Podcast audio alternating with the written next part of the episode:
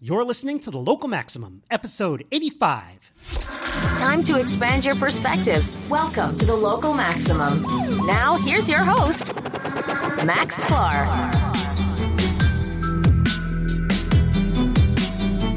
Hello, hello. You have reached another Local Maximum. All right, today we are going to get part two of my interview with Anthony Aguirre. And we're going to move away from the nature of the universe to talking about making predictions. Specifically, Anthony's prediction engine, Metaculus. That's at metaculus.com. Uh, you need to check it out and all the ways of thinking that can make you a better forecaster. So if you haven't listened to the first part of this interview, uh, that's last week's episode, episode 84. That's on the physics. And today we are going to talk about uh, predictions. Now, uh, so metaculus.com, that's M E A uh, M E T A, that's meta. Uh, M E T A C U L U S. But all of this will be on the show notes page for today. That's localmaxradio.com slash 85. Uh, you know, I first connected with Anthony at a Tech 2025 event hosted by Charlie Oliver here in New York back in June, in an event called Predicting the Future of Technological Innovation Using Prediction Platforms. Uh, I'm going to link to that event page at tech2025.com on, on today's show notes. As listeners know, uh, I've gotten a few podcast episodes out of that event series, and Charlie has been uh, a guest here in the local maximum on episode 40. Uh, Aaron and I both subscribe to the Tech 2025 podcast, and sometimes we use it to prepare for this show. So now back to Metaculus. As you'll hear in a bit, this is an effort to optimally aggregate predictions about scientific discoveries, technological breakthroughs, and other interesting issues. If you'll recall, a few weeks ago when we talked about the AI debate between Jack Ma and Elon Musk, the only thing that they those two men could agree on, they disagreed on anything, but the, they disagreed on everything. But the only thing they could agree on uh, when it comes to prospering in a post AI world is being able to make good predictions for everyone to be a futurist. So let's have a listen to part two of my conversation with Anthony Aguirre. Okay, uh, so now I want to go back to some more familiar territory of making predictions mm-hmm. about the future, which is what most predictions are about, but not always. Um, so, how did you go from like physicist and cosmologist to working on Metaculus? Yeah, that was a, a kind of odd route. Actually, it, it led from from physics to a nonprofit that I founded with Max Tegmark called the the future the sorry the Foundational Questions Institute, which is a physics uh, kind of research supporting organization. An offshoot of that was something called the Future of Life Institute, which is a an organization thinking about transformative technology and, and sort of how we can negotiate the next 50 or you know 25 to 100 years of major change in AI and genetic engineering and so on. And thinking about that got me thinking, well, how are we going to do that if we don't know what's going to happen, you know, with any real confidence, and if we don't even have insight into what will happen given that we do X or Y or Z. Like it seemed to me that we really needed a better method of getting good forecasts about where events and where different technologies were going to go beyond just sitting around and thinking a little bit about what are the possibilities. And so it got me thinking about first of all, how can we make a general purpose kind of prediction capability that that kind of has to be human powered because humans are the only real general purpose prediction engines that we have how can we combine them? And how can we also identify and kind of train who are really good predictors? There, have got to be people who are just really great at making predictions. Um, can we identify them? And for them and everybody else, can we learn how to be a better predictor um, by by doing a lot of it? And so I thought about a prediction kind of game or platform, and and started doing research into what had been done in this field. And it turned out, you know, I learned a lot about prediction markets and and other academic research uh, and government sponsored programs about uh, crowd forecasting, um, and imbibed all that stuff, and, and, it kind of generated this idea for Metaculus to to focus on science and technology in particular, because that was the, our kind of core interest, um, and just try to think of how can we make something that will generate the most accurate possible predictions and aggregate predictions from from wherever they might come from, and train and and, and kind of identify and compete in prediction prowess to kind of hone a whole community of people who are getting better and better at predicting. So, I can anyone uh, contribute predictions to Metaculus? Yes. So, so anyone can just go on, go in, sign up, read the questions, start making predictions on them. Um, a lot of the questions are just binary questions where it'll say, like, what's basically, will this happen? And you dial in a probability from 1 to 99% um, that you think, you know, event X will happen by date Y or whatever the form of the question is. Um, hmm. Other ones ask you to predict on a date or a number. So, so you can, so you can say, like, when is you know Elon Musk going to land himself on Mars, if ever, um, and you can dial in. Well, I think it's it could be going to be between infinity. this date and that date, so it could be infinity. Um, so there's yeah. capability for that, but it you know it's either going to be you know say between 2030 and 2040 or infinity or whatever. So you can dial in a prediction for for a date or a value or something like that, um, and anyone can go on and do that. And then as time goes by, things will actually happen and you get points for the predictions that you made that were good, and you lose points for the ones that were bad, um, and so on. And you can so so you, so you can see how you're doing, and you can build a track record uh, and see what other people are predicting, and so on. Cool. So I I did sign up for Metaculus. So I'm going to make some predictions, and I'm going to put them on the show notes page here to show which predictions that I make when I when I finally do it. And I'll do it before this show goes out. Um, so here's an interesting question. Now, if, if I'm predicting things that are many years in the future, 10, 20 years in the future, how are you ever going to know how accurate I am because those things haven't happened yet? You it seems like it would take too much time to get a reading on me. Sure. So so so the the hope is to have a real mix of questions, both from the, the pretty short term, like days or weeks, into the very long term. I mean, the longest term question we have is, will the universe end? Um, so that's one that like we sort of are, are just not going to resolve. Um, so so there's an understanding that some questions on there are not going to have to resolve ever or in, in a lifetime or an interesting amount of time. But there's a hope, of course, that um, people who are good at making short-term predictions are also going to be at least somewhat good at making longer-term predictions, and and that's a very hard thing to prove. Um, but I think right, it, right. it, at least stands to read. It, it, it, doesn't mean that people will be able to make good long-term predictions, but I, I think it's very likely true that the same sorts of people who make good short-term predictions will will be the more accurate ones at making longer-term predictions. And so, if you're like, even if you don't regardless of how much you degree, believe that the farther future is predictable, insofar as you're going to believe anyone, I think you should probably believe the people who are really good at predicting, you know, in the shorter term in terms of their track record, um, than those that are terrible at it. Um, right. So I, I, feel like there's there's one problem of separating people who are just good at making predictions in general and people who aren't. But I could see a situation where there, if you have a panel of experts, there are certain people who are better on short term and certain people who are better on long term. Once you get the the group of good people, like there there there has to be some like comparative advantage there. I think that that's certainly possible. I th- but I I agree it will be hard to. Uh, we will only get steadily increasing understanding of that correlation or lack of correlation as time goes on. Um, I mean, Metaculus has been running for kind of three or four years, more like three. Um, it'll and so it's it's accruing a pretty significant track record, but of course, all on questions of less than three year time scale.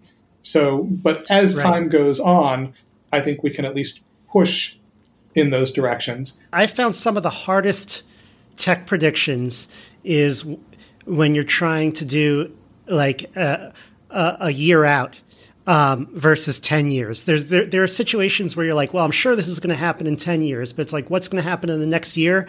And unless it's like a, a product launch that's imminent or something like that, right. um, it's it's hard to it's hard to predict any drastic change over the course of a single year.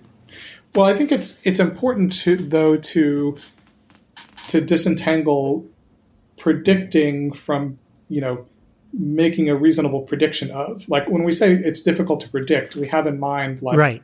that I, i'm saying what's going to happen and yeah, and that's that's never what we can ever ever do. We can give things Right, right. Probability. April 4th, 2039, Elon Musk will land, you know, yeah. Right. So, so we don't have a time machine, and even if we did, I think it wouldn't turn out to be useful for that. So, um, that's a longer story. But, but so, so when you say, you know, it's difficult to predict a year out, um, I think that's because you, you have more of a sense that you ought to be able to get the details a little bit more right than you can ten years Right. out. But it, but it's probably true that in a well-defined question that you're asking probabilities for, you're probably going to do better in that one-year question than the 10 year question.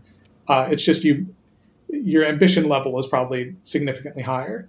Um, and you're Right. less satisfied with saying, oh, it's, you know, it's 20% chance or an 80% chance. You, you, know, you want better out of it. But uh, I think what's, to me, you know, once you just fully admit that all we ever have are probabilities, um, then the question becomes how do you get you know the best calibrated and most precise probabilities that you can right and and, and once you give up the idea that you're going to predict things with you know definitely um, then it becomes a quantitative question and and and the quantitative question is one that you can actually work on right? You can actually get better calibration you can get more precise you can think about better aggregation methods if you've got lots of different predictions and better models and so on and that's a, a question that you can quantitatively tackle kind of once you let go of that. Everybody knows that that you can, you can only predict probabilities but you still have that idea in mind somehow. It's almost like there are two parts here. There's calibration and aggregation. So, and calibration is is interesting. You could do calibration on a single person because I read something a- around this uh, where you're making predictions off expert opinions. And one thing that stuck out with me is that when people say they're 99% sure, then that actual thing only happens 85 to 90% of the time. Right. So, what even before we take into account the wisdom of the crowd, just taking into account like a single person, uh, does an individual? Ha, ha, what's the approach to like calibrating an individual? Is this something that you know someone can think about in their like day to day thinking about their beliefs? Yeah, absolutely. And and it's it's interesting. So one thing, so one thing you can do with Metaculus, for example, is is make private predictions. So so if you really want to get better at predicting things, for example, in your own life, you can get on, make a bunch of questions for yourself, like, am I going to get this job? Am I going to uh, am I going to go to the store tomorrow or the next day? Like they can be as mundane as you want, um, Right. and make pro- you know assign probabilities to them, and then just keep checking yourself um, because you can resolve those questions really easily and simply, um, and start to accrue a track record and see, wow, I I put ninety nine percent for that and it didn't happen. That should only happen like one in a hundred times. There's something going on here. Um, so that's something you can do on your own. It's something you can certainly do uh, as a as an aggregate over the whole set of people doing Metaculus and individually. So so what Metaculus actually does at the moment is for each predictor, it actually recalibrates them um, before aggregating them into an aggregate prediction. So so like when I go on uh, and I dial in like I think that's forty percent likely. Um, the system knows that that if I say it's forty percent likely, it's actually more like thirty percent, based on my track record Okay. of predictions Yeah. compared to reality. It knows, you know, it can make that that uh, translation. After making that, it can add my prediction weighted by kind of how good I am at predicting in general to everybody else's to to get an overall aggregate prediction. So once you have the statistics, this is something you can see and kind of adjust for yourself. I think it's also something that you just get better at with practice. You know, the feedback certainly helps, but even just going through the day assigning probabilities to things is an interesting exercise. Um, it makes you sound really impressive too. Like you, you know, you sound like the uh, the AI on Star Trek or something when you're like, well, I think there's a 78% chance that they have uh, the Beyond Meat beef at uh, Whole Foods today. Uh, you know, it sounds very authoritative. Um, and it's perfectly valid. There probably is a 78% chance. You know, if, if you're if you've been practicing a lot, 78% chance is a perfectly reasonable thing to say. Um, and, it, and it's probably as accurate as anyone else is going to get unless they happen to know. Um, and I think it's a useful thing because uh, it it just makes you uh, more precise in your thinking uh, and more quantitative in your thinking about future events than like is just the default and is the default for almost almost any person. Right. So our, our intuition about what 90% means maybe is not honed. Um, maybe 90% is more attached to an emotion of something that I think I'm pretty sure is going to happen. Um, but once you actually, it, it probably takes measurement and actually seeing, okay, does it, does the thing really not happen one out of every uh, 10 times? Then like, you know, um, am I really calibrated at when I say 90% or, or not, if I haven't measured that, I'm probably way off.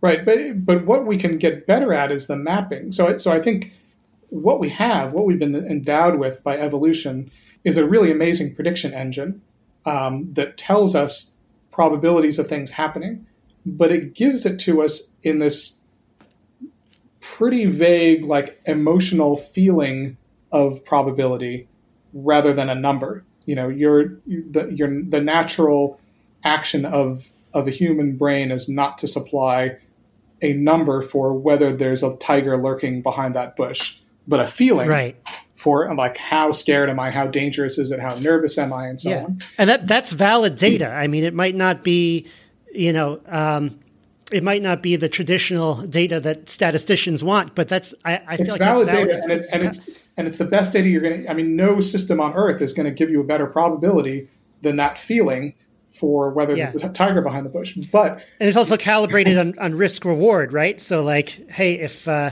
if there's a tiger behind the bush, and I if I'm wrong, then um, if I think that there's no tiger, but there is, that's a, a, much worse outcome than if I think there's a tiger but there's not. Right. Right. So so the so part of the problem is that there's there are various biases that come in to that you know in that system there are all kinds of biases like the one that you just described i'm right um, you know i'm it, it's really a problem if I think there isn't a tiger and there is.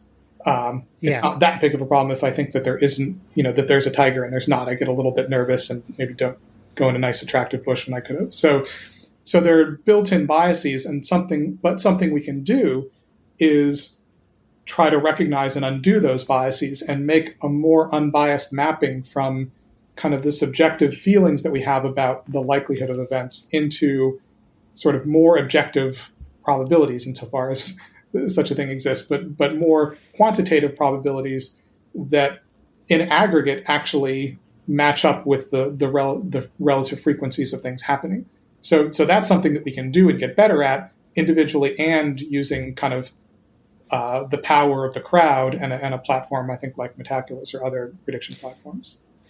another way to think about it, which I just came to my mind now as you as you said that, was like, you know, um, oftentimes our emotion it, every time we're coming up with a probability we're usually coming up with that probability because we want to make a decision on off of that. Mm-hmm. and the emotion is there to drive the decision. So it's like both probability and decision making in one. And what we're trying to do here with these prediction engines is pull out the probability uh, ingredient of that you know without the bias of decision making. Yeah that's right because I, I think you you put your your finger on it that the we're thinking in terms of the decision and the outcomes, and some of those outcomes might be highly, highly undesirable, um, and that feeds back on our probability estimates. Whereas, um, and that's exactly what we want when we're making a decision in real life, but it's it's not what we want if we're actually trying to just assess the the probabilities of those events in a kind of dispassionate way. Okay, um, so uh, let's get into like some specifics here. What type of uh, what are some like popular topics that Metaculus contributors weigh in on? Yeah, there are a few. Uh, so, so by sort of design and and the community that's built up, it, it's a lot of it is focused on science and technology. Um, so, so there are a lot of questions about, you know, AI, uh, its future and different breakthroughs about uh, space travel. You know, there's a whole there are a whole bunch of questions about you know what is Elon Musk going to get up to next and, and when and things like that. Um, there are a lot of like pure science questions. How many black holes of this type are we gonna is LIGO gonna see, and you know how many citations will this paper get, and things like that. So so kind of real sciencey things. Uh, and then there's there's the unavoidable scatter of kind of political questions about Trump, about Brexit, and things like that. Uh, so that has its own constituency uh, and and various world events. Um, and right, I'm on PredictIt, which has a lot of that. Ton of that. So so so I think what's and and if you really want to know the odds for elections, you know, I think there are probably places that have a lot more liquidity and, and may be more accurate um, than Metaculus. But it's but it's fun. Uh, I think what's so I think it's it's forte is kind of and and it's demonstrated track record is more accurate, I would say, in the scientific and technical fields than in than in you know politics and, and so on. Um, but it's got it's kind of in principle open to anything. Uh, just the more popular ones are the the more sciencey and techy ones.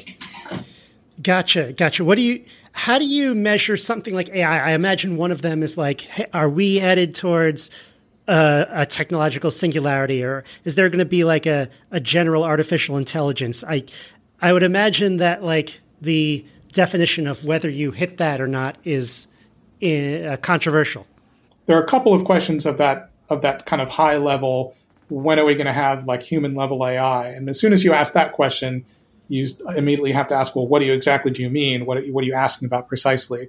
Um, so there are a few questions that are that are of that type and are, you know, we made a real effort to make them uh, well defined. But but what's probably more interesting in a sense, I mean, those are kind of what we really want to know, like when is when is artificial general intelligence going to arise? Um, and right, we feel right, like we know what that means, although we probably don't. Um, but it's but there are lots of things that you can ask more precisely in the meantime. Um, things like will you know will about games like will before Go happen, there were questions about whether an AI would defeat a, a human Go grandmaster. That we had StarCraft questions. So there's a, a whole series of like AI yeah. getting better, defeating professional. So has, that's happened, right? That's ha- the has StarCraft one has also happened.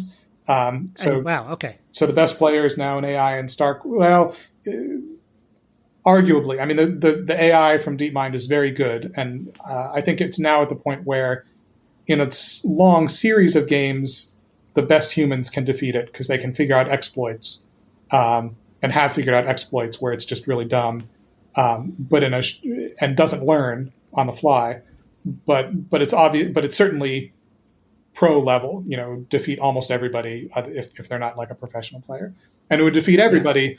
Including the professionals, if it wasn't limited to a certain number of like actions per second, you know, if it can use its superhuman speed, uh, it would wipe the floor with anyone. Um, but that's been true for a while, right? Because uh, computers can, are obviously faster at certain things. Um, so, so that's happened. So you can ask about these kind of intermediate things where you're thinking about various human capabilities um, where you can then have a well-defined comparison of, of, of some machine learning system with a human, preferably quantitative, but not always, and ask when is that going to happen or is it going to happen by some date? And those are really fun and interesting questions to make precise and then get predictions about. Um, and I've been, I would say, I've been fairly surprised at how uh, the predictions start out kind of far away and have steadily migrated closer. Um, like a question that I just put live was, um, when will an AI pass the laugh test? Specifically, when will an AI be able to watch uh, episodes of The Simpsons and accurately predict when people would laugh? Um, oh, interesting. The Simpsons. You could quantify it, yeah. So you can quantify that, and and it's uh, assume those tests are being run though. You know, you have to actually run that. You actually have to, you know, um, get a panel of people and see when they laugh. Yeah. So, so this this I still think would be a, a really easy data set to assemble by paying people peanuts on Mechanical Turk to watch The Simpsons. Yeah. Uh, like, what better job is there for a Mechanical Turker, right? I'm like, I'll do it. a dollar, sure. um, so that's just an example. You can, and, and that that you know test may or may not happen, the data set may or may not be assembled, but you can still make predictions about it, assuming that it will be. Um, and and then more well-defined ones like annual Turing tests, and there's a Winograd schema challenge. There's sort of these annual things that often happen, and, and uh, you can make predictions about, uh, and kind of standard metrics of, of AI progress that you can make predictions about. So, so anywhere where you can find a, a sort of quantitative measure of something interesting that will be done over and over again using the same methodology, that's kind of a fun target for for Metaculus because then you have a well-defined question. You can at some level see a historical trend and kind of try to make extrapolations and think, oh, is it going to be faster than the, the trend or slower than the trend, and so on. Um, so, so yeah. and there are lots of those questions if you if you start to dig. All right, cool. Um, I host a tech retreat every year, and we kind of do a predictions brainstorm.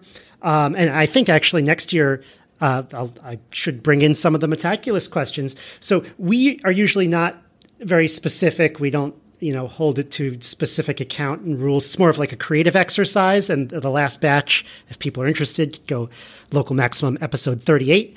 Um, but uh, one of the most fun things that we do is go back and we see like where we were dead wrong.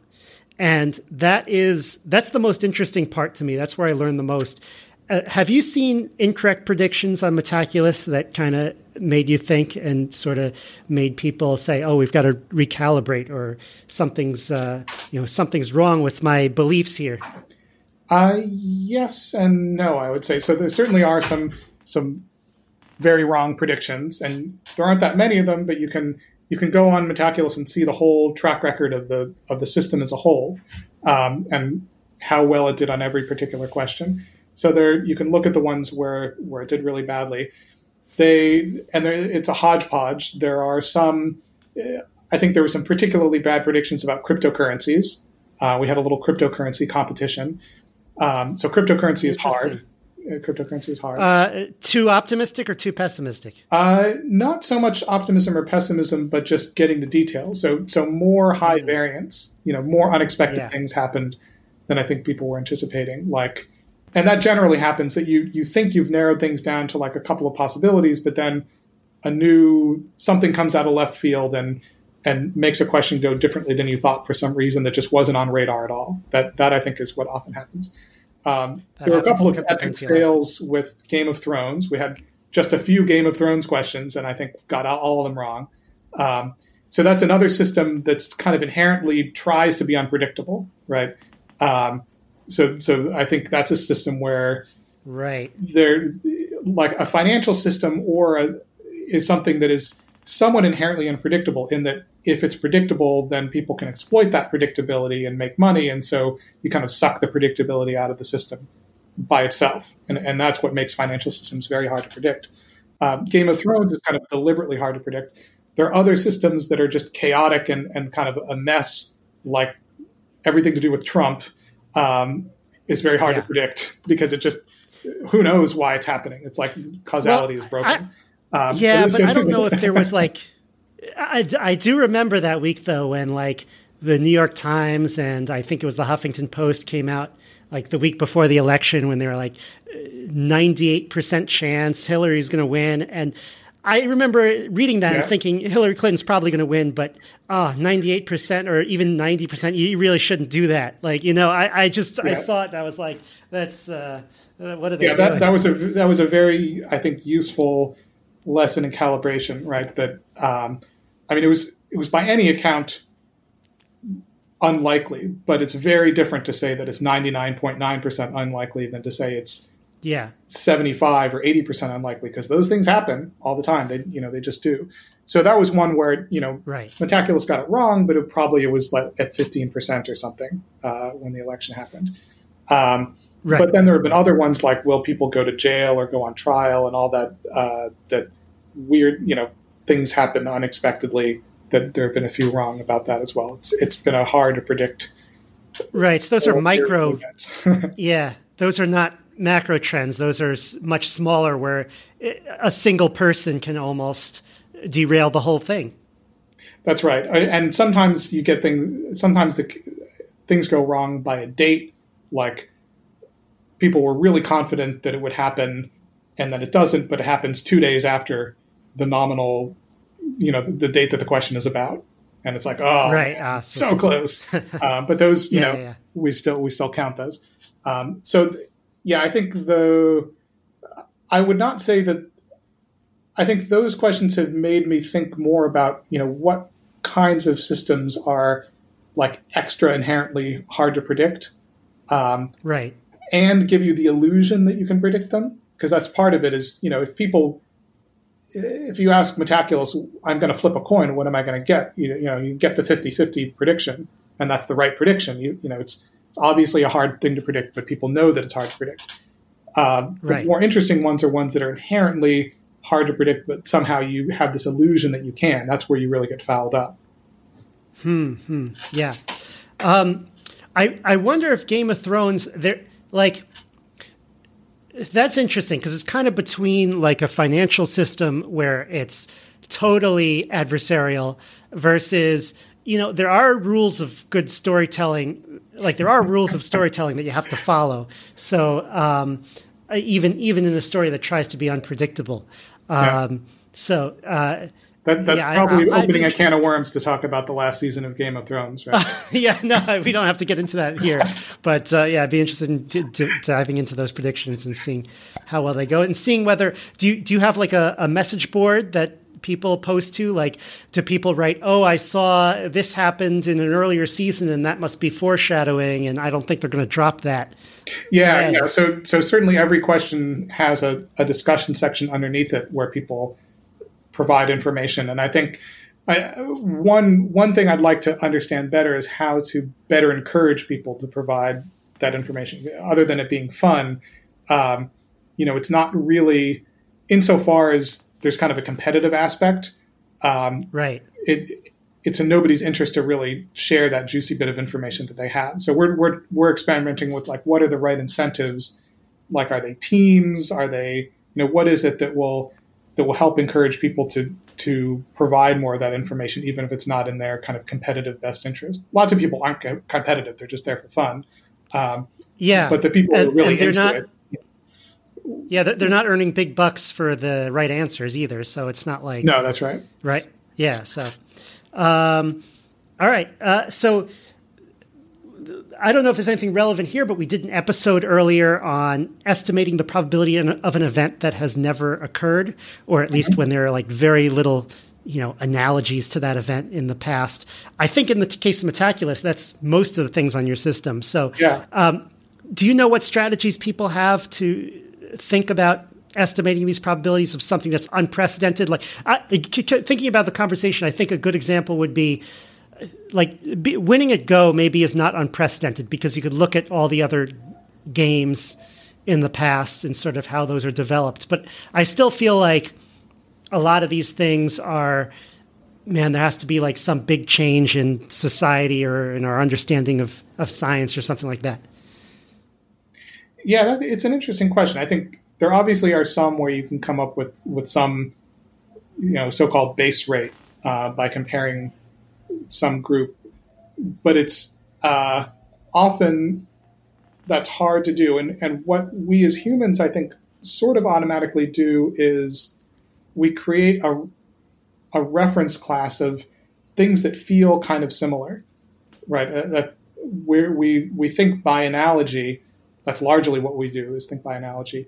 yeah Uh, and in this case, we have to think sort of abstractly. Here's a thing. I've read this question, and now I'm going to pattern match this to to a bunch of other things that have a sort of similar feeling to them. And that's a very abstract thing, but we do it, and we do it actually pretty well. So so that whole hidden machinery is what's generating that feeling of probability or improbability. You know, we can read a question on Metaculus and and you immediately pops into your mind like, yeah, that's almost certainly going to happen, or no, that's almost certainly not going to happen, or uh, that's pretty confusing. I have to think about that some more. Like you'll get one of those three reactions.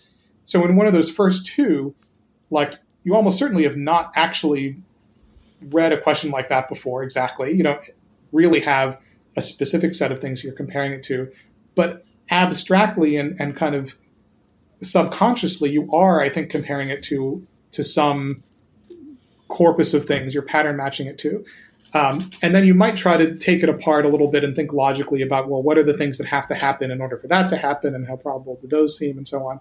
but I think uh, at some level we're using kind of that that system one in the in the in the sort of system one system two architecture that automatic architecture that's so powerful in humans at, at predicting things.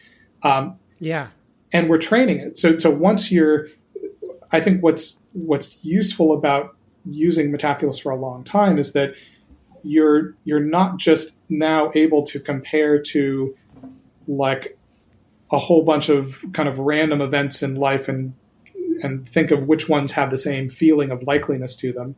Um, but you can actually compare to a bunch of previous Metaculus questions that might be about totally different subjects, but have similar feelings of likeliness to them, with the feedback of how how likely those actually turned out to be, you know, statistically, um, and and so that adds kind of a a nuance to it. It's still all kind of sub- subconscious at some level, rather than rather than like conscious and working things out on paper. But I think people do get better at that. So along those lines, then, are, do you think are, are the best predictors on a certain topic are they usually people who are experts in the field, like whether it's an expert in AI or machine learning or an expert in, in space exploration and, and, and engineering in that area, or are they kind of people from the outside who are maybe more news junkies in that area, but don't have the like ha- have less of a insider's perspective? Yeah, I think it varies a lot depending on what kind of question it is. So, so some questions obviously you can't really touch that well unless you know the subject matter at least somewhat, um, and so those those are tend to be dominated by people who like can pay the entry fee of of knowing you know what the question is even asking um, and maybe delve into the literature and so on. Then there's a there's a subset of questions which are really you can do pretty well by like doing an extrapolation or thinking about it as a as a random process and how often will something like that happen. And so you can do like a little statistical models um, and you don't it almost doesn't matter what the question is about. If you can map it to some reasonable statistical model for it and, and crank some numbers you can do pretty well on those questions. Um, and then there are things in between that that are exploiting kind of this uh, this semi-conscious machinery that I that that we were talking about, um, where a lot yeah. of it is is kind of just inherent skill and and kind of practice at translating uh, a sense of a question into a probability. Um, and and there again, it doesn't. You don't have to be a subject matter in order to to do that effectively. And I would so. Uh, I think it can be a mix. I think it's. Uh, I think it's something to keep in mind. Certainly, when you're getting predictions from a set of experts about something, that the fact that they are expert in something doesn't mean that they're good at predicting in general. And so hmm. that doesn't mean that they're yeah. necessarily good at predicting that thing. Um, yeah, and yeah. you you may do well. So, so, so you might do just as well with a set of non-experts who could at least understand the question enough. But preferably, you you'd want to focus in on people who have the subject matter expertise and the predictive skill and training and and calibration and and practice and so on. Um, so so part of what I hope to do is is create that intersecting Venn diagram for enough things so that, so that we can get the best of both worlds. Yeah. Okay. Um, so, what is the most surprising prediction that Metaculus has made for like the next few decades? So, one that I noticed that was kind of fun was uh, the prediction that by 2031, half of all new cars sold in the U.S. will be fully autonomous. Um, so that seemed that's a good one. Pretty optimistic, but but not totally implausible. It'll be interesting to see how that one develops. Um, yep. So that I flagged that one. Another kind of kind of fun one that if I really took this seriously, I might it might be a little bit life changing. Um, so that we have a question of what is the probability that if you die and get cryonically frozen today, that you will like wake up again as a living being? Um, Ooh. And that is running currently between five and fifteen percent. Um, on depending That's higher than I would have thought higher than I would have thought. I mean, it's a particular audience we have on Metaculus, granted. Um, yeah. but you know, if I if I really believed that there was say a ten percent chance of that, I'd be thinking pretty hard about getting frozen, right? So, yeah, yeah. So yeah. so there are things like out of left field questions that, uh, you know, ten percent is a low probability, but but it's really high in that context, right? Because ten percent could be is really significant, I would say. Um, similarly, on the flip side of, of chances of life, uh, there's currently running a 10 to 11 percent chance of World War III before 2050. Um, so that's something to to consider. How many carefully. countries? How many countries have to be involved before? Uh, there, there was actually a, a yeah, there was a lot of debate about exactly what World War III looked like, but I think we settled on a definition that would kind of look probably like a essentially a war between multiple major powers. So I think we're we're sort right. of talking about nuclear confrontation and, and all the rest of it. But I think there is some probability I assume, that's that's conflict that doesn't go totally yeah. apocalyptic. Right. It doesn't have to be nuclear for it to be world. Right. Right. So, and what was the percentage on that? Ten to eleven percent by in the next thirty years or so. So it's kind of sobering. Okay. Okay. Prepare now, people. Uh, I don't know. How, I don't know how you prepare, but uh, okay. Um, so I'm going to put your website, Metaculus, and some selected appearances on the show notes page. Um, before we wrap up, do you have any last thoughts on this? And where can people go to find out more about Metaculus and uh, prediction engines? Um, yeah, I would say just uh, I'd recommend just kind of delving in and don't. There's a barrier, I think, when you first confront a question that you have to make a prediction about. Um, there's a barrier to like dialing in a number. It feels like it's too precise. It feels like you know you might be wrong. You don't know what you're doing. But I would really encourage people, whether it's on Metaculus or somewhere else, just to to go ahead and do it. You know, once you get over that barrier, it's easy and fun and and really instructive uh, and really makes you a more sort of honest person, I think, in, in a way. Like you really get in touch with your own like capabilities and liabilities in making predictions. So, so I would just, you know, wherever it is, go to metaculus.com or go to PredictIt or, or Good Judgment Open or whatever, but just dive in because it, it's fun and interesting. And I think it, it really is beneficial for you and for everybody else. All right. I look forward to it. Anthony Aguirre, thank you so much for being on the show today. I know we uh, took a lot more time than uh, we thought, but uh, thank you so much for for for joining me. Yeah, it was a, it was a real pleasure. Always always fun to talk about these things, and uh, if it went on long, it was because it was fun, and I hope hope that it is for some of the listeners too. All right, yeah, that that was awesome. I am, you know, the tiger discussion. I was reminded of the tiger discussion uh, earlier when I was down in the uh, in the courtyard in my building, and it was kind of dusk. And it was I, I looked to my side, and I could have sworn I saw a figure, a shadowy figure of a person there, and I was like, I shivered a little bit. And it turned out to just be like I think it was a whatever. I looked around, I looked there, and and it, he was gone. And I think it was just the um, the the gazebo post and some leaves, but man, that was creepy. Um, okay, I, I think um, I have a few uh, predictions of my own that I have already put into Metaculus, and so I wanted to share those a little bit. Uh, the first question was, which we've discussed on the show actually, is Will Facebook's Libras initiative launch by October 1st, 2020? And I gave that, I, we, I, Mariam and I were very skeptical of that on the show. I gave that a 15%.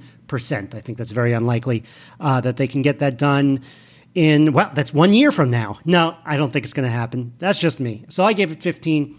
The next question was Will Brexit happen by the end of day October 21st? Will the UK leave the European Union?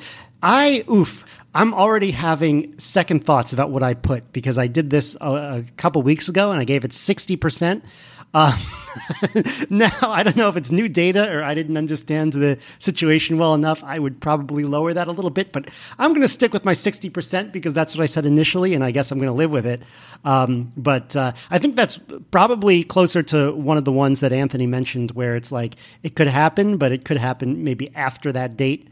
Um, Another one that I thought was interesting when will any country have a life expectancy at birth for both male and female? And since male is usually lower, they're probably talking about male, uh, of at least 100 years old. I, I, mean, if if they're both over 100, it's probably the male that just makes 100 and female, it's a little bit more. But so that's a tough one. Um, and so actually, we haven't really discussed uh, longevity uh, technologies here in the local maximum. Maybe we should.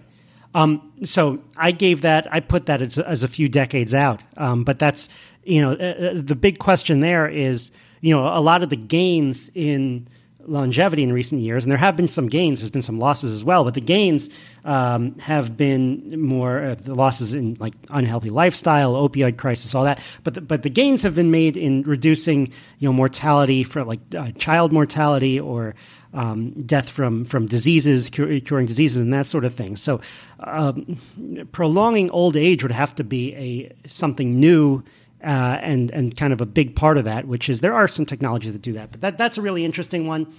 Uh, so that gives me an idea of something to cover. So everyone get on Metaculus. Go to Metaculus, is it dot .com? It's Metaculus.com. Go on there and uh, make some predictions and tell me what you predict will happen. I'm just thinking of so many use cases for Metaculus uh, or, or, a system like this, you know, whether it's corporate intelligence or, or you know, group decision making or that sort of thing. So uh, definitely check it out. All right, next week. Uh, what's happening next week? Next week, uh, I hope to have Aaron back on the show, and we're going to do another news update, maybe another concept, kind of our bread and butter here on the local maximum, followed by a discussion in the following week about deep learning in action. I have a really great guest on that who's written a book on it. All right, have a great week, everyone. That's the show. Remember to check out the website at localmaxradio.com if you want to contact me, the host, or ask a question that I can answer on the show. Send an email to localmaxradio at gmail.com. This show is available on iTunes, SoundCloud, Stitcher, and more. If you want to keep up, remember to subscribe to the Local Maximum on one of these platforms and to follow my Twitter account at Max Sklar. Have a great week. Feel the power.